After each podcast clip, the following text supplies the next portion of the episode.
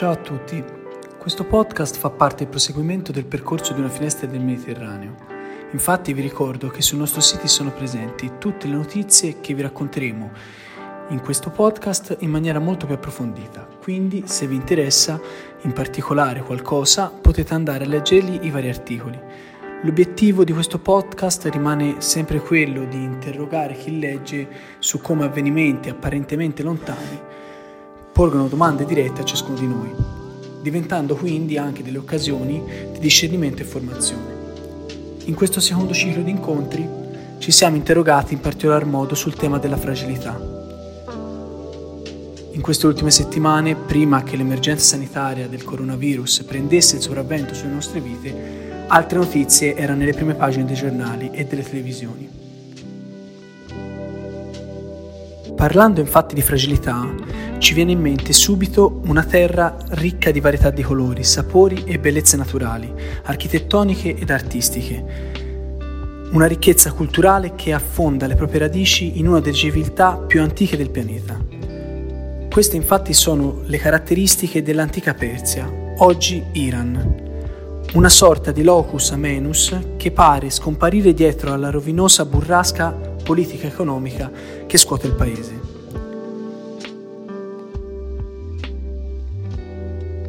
Il risultato di questi ultimi anni, nei quali è stato protagonista il governo americano con il voltafaccia sugli accordi nucleari del 2015, è un paese fortemente in emergenza, con un governo riformista ma con un Parlamento fortemente conservatore. È una nazione questa con un potenziale economico fra i più rilevanti nel mondo, dovute, tra le altre cose, naturalmente ai giacimenti di petrolio, che vive oggi però un dramma della povertà.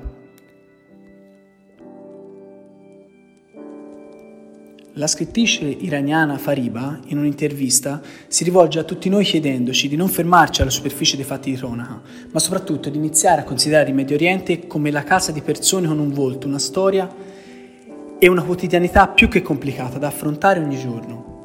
Infatti, lei ci invita principalmente a non confondere il popolo con il governo, che in paesi come l'Iran e molti altri nel Medio Oriente sono ben lontani da essere la medesima cosa. Un altro paese del Medio Oriente che vive delle difficoltà simili all'Iran è l'Iraq. Abbiamo sempre sentito di notizie provenienti dal Medio Oriente riguardo alle violenti guerre che straziano i vari paesi della mezzaluna fertile. Partendo dagli anni 90, culminando con la seconda guerra del Golfo, al conflitto del 20 marzo 2003 quando l'Iraq viene attaccato e poi sconfitto da USA ed Inghilterra. A ciò poi ha seguito la creazione di un governo democratico sciita appoggiato dagli Stati Uniti. A causa di questo governo comincia una crisi che porta all'ascesa dell'ISIS. L'autoproclamato Stato islamico ha dato inizio ad una guerra civile nel 2014 conquistando molti territori fino al 2015, quando l'alleanza iraniana-irachena con il supporto degli USA e dei curdi ha posto fine alla sua espansione, cominciando a riprendere i territori persi. La fine della guerra non ha posto però fine alle sofferenze. La popolazione irachena ha sofferto non solo a causa della guerra, ma anche a causa della disoccupazione, della corruzione del governo. Ciò ha spinto i cittadini a organizzare una protesta che lo scorso ottobre è stata repressa violentemente dalla polizia, causando molti morti. L'Iraq così rimane una terra martoriata dai conflitti, il cui popolo nutre ancora speranze e si adopera in unità civile e religiosa.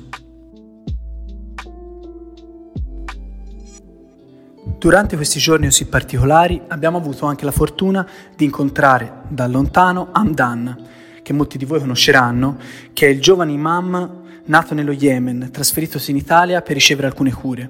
Attualmente è responsabile della formazione dei giovani musulmani fiorentini, mediatore culturale, insegnante di arabo e addirittura il primo musulmano laureato in teologia.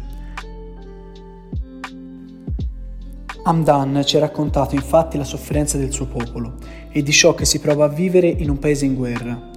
Infatti lo Yemen, dopo una tentata unificazione, continua ad essere uno Stato solcato da profonde fratture.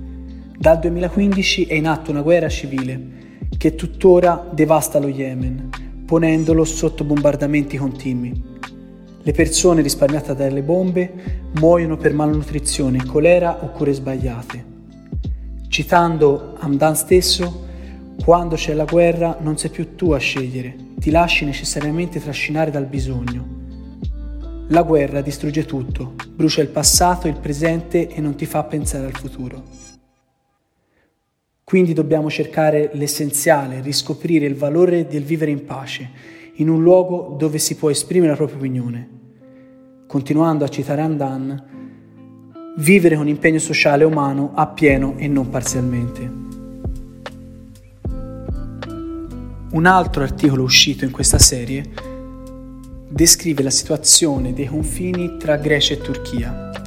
Per capire la situazione odierna bisogna fare un passo indietro, nel 2016, quando l'Unione Europea e la Turchia avevano stretto un accordo riguardo i flussi migratori. In particolar modo l'Unione Europea aveva richiesto al governo turco di bloccare i flussi migratori provenienti dal Medio Oriente e dalla Siria. Naturalmente l'Unione Europea aveva fornito dei fondi affinché il governo turco si impegnasse a difendere i diritti e i bisogni dei migranti attraverso la costruzione di strutture adeguate. Naturalmente questo non è accaduto i migranti sono stati costretti a vivere in dei veri e propri centri di detenzione, in condizioni più che precarie. L'accordo finiva nel 2019, quindi adesso i confini sono nuovamente aperti In seguito a questi ultimi avvenimenti, la situazione però sta diventando più drammatica e pesante. Come si può leggere in un articolo di Il Post, che descrive bene la situazione attuale, migliaia di migranti residenti in Turchia, appena saputa la notizia dell'apertura del confine, si sono subito mobilitati, nel timore di perdere queste occasioni per poter raggiungere e oltrepassare la frontiera, per poter spostarsi in Grecia ma il governo greco non ha assolutamente intenzione di aprire i confini, rifiutandosi di esaminare le numerose richieste di asilo ricevute ultimamente.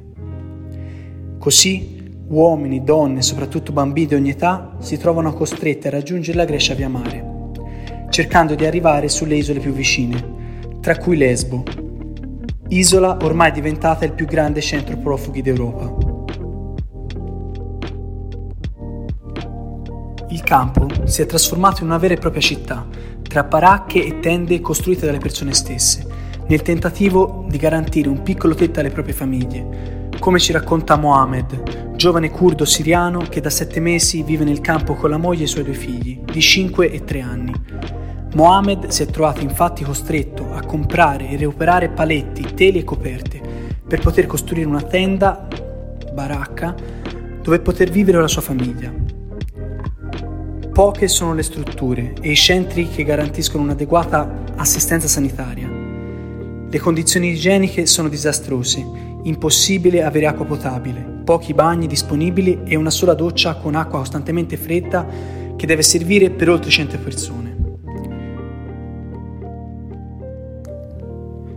In tutto questo, adesso anche la possibile diffusione del nuovo virus inizia a preoccupare. L'epidemia ha fermato momentaneamente molti conflitti in atto, come quello siriano e quello dello Yemen, ma purtroppo gli abitanti di queste zone di guerra non possono restare nelle proprie case.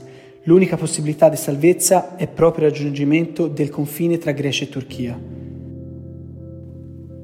Tutto questo lo potete leggere in un articolo uscito il 12 marzo nell'Internazionale, dal titolo La paura del coronavirus nel campo profughi più grande d'Europa. L'ultimo paese affrontato in questa serie è il Libano. Il Libano ha infatti un assetto istituzionale particolare. È fortemente influenzato dalle componenti etnico-religiose presenti all'interno del paese, che formano una democrazia parlamentare. Anche se questa organizzazione venne creata per mantenere il dialogo tra le varie fazioni, oggi ha invece provocato dei problemi nell'individuare un'unitaria direzione dello Stato e così il potere risulta sempre sbilanciato. Nonostante l'instabilità politica, il Paese ha vissuto una consistente prosperità economica, che però è stata interrotta dalla recente crisi, che ha portato al crollo del sistema bancario privato. Ciò ha portato a vari problemi alla popolazione, che ha subito limitazioni nella quotidianità, come restrizioni nella possibilità di prelevare liquidità in banca o nel rifornimento di benzina, tutti questi fattori hanno provocato un malcontento diffuso tra i cittadini, riuniti nonostante differenze etnico-religiose. Sin dallo scorso novembre infatti hanno iniziato a manifestare contro il governo. Successivamente, il 9 marzo, il Libano dichiara bancarotta. In questo contesto di sollevamenti popolari, anche le donne libanesi che vivono una situazione difficile hanno fatto sentire la propria voce. Le molestie sessuali non sono legalmente definite secondo gli standard internazionali e tutte le leggi inerenti al matrimonio, al divorzio e alla custodia dei figli favoriscono sempre gli uomini. Dall'attuale situazione emerge quindi l'immagine di un paese travolto dai problemi economici, ma che spinto dal desiderio di cambiamento si unisce in tutte le sue componenti sociali. Questo costituisce quindi un valido esempio di come nelle situazioni difficili si possano superare divisioni in nome del bene comune. In questo difficile momento storico, in cui ad ognuno di noi viene chiesto, con responsabilità, di fare la propria parte cercando di restare a casa, il pensiero va a coloro che invece una casa, un tetto, un posto stabile in cui vivere non ce l'hanno. Spesso infatti focalizziamo la nostra attenzione su ciò che ci manca e su ciò che vorremmo avere, senza in realtà renderci conto davvero dell'essenziale, di ciò che davvero ogni giorno abbiamo e di cui a volte non riconosciamo l'importanza.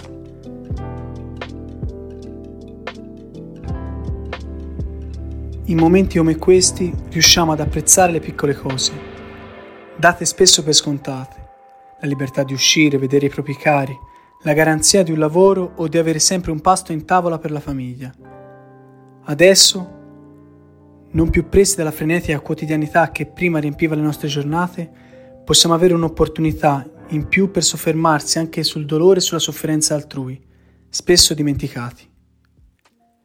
Possiamo sentire più vicino la sofferenza di un padre che tenta di costruire un tetto per la propria famiglia, per ripararsi dalla pioggia e dall'umidità del luogo. La sofferenza di una madre che spera con tutto il cuore di poter garantire un futuro ai propri figli, la possibilità di andare a scuola, di crescere e formarsi. La sofferenza di un bambino, disposto a passare 12 ore in piedi per poter ricevere una mela, forse l'unico pasto della giornata. O di una bambina che si crea bambole e giocattole con ciò che trova per strada. Come possiamo non reagire di fronte a tutto questo? Non possiamo far finta di nulla, anzi, dobbiamo parlarne, dobbiamo far sentire la nostra voce anche a nome di tutti coloro che non possono farlo o che non sono ascoltati. Oggi tutti distanti, ma uniti più che mai, possiamo dunque sentirci un po' più vicini anche a tutte quelle realtà considerate spesso lontane, provando a rivolgere loro un pensiero e una preghiera, con spirito di fraternità, unione e solidarietà verso l'umanità intera che oggi, come non mai, soffre e lotta insieme nella speranza di un futuro migliore.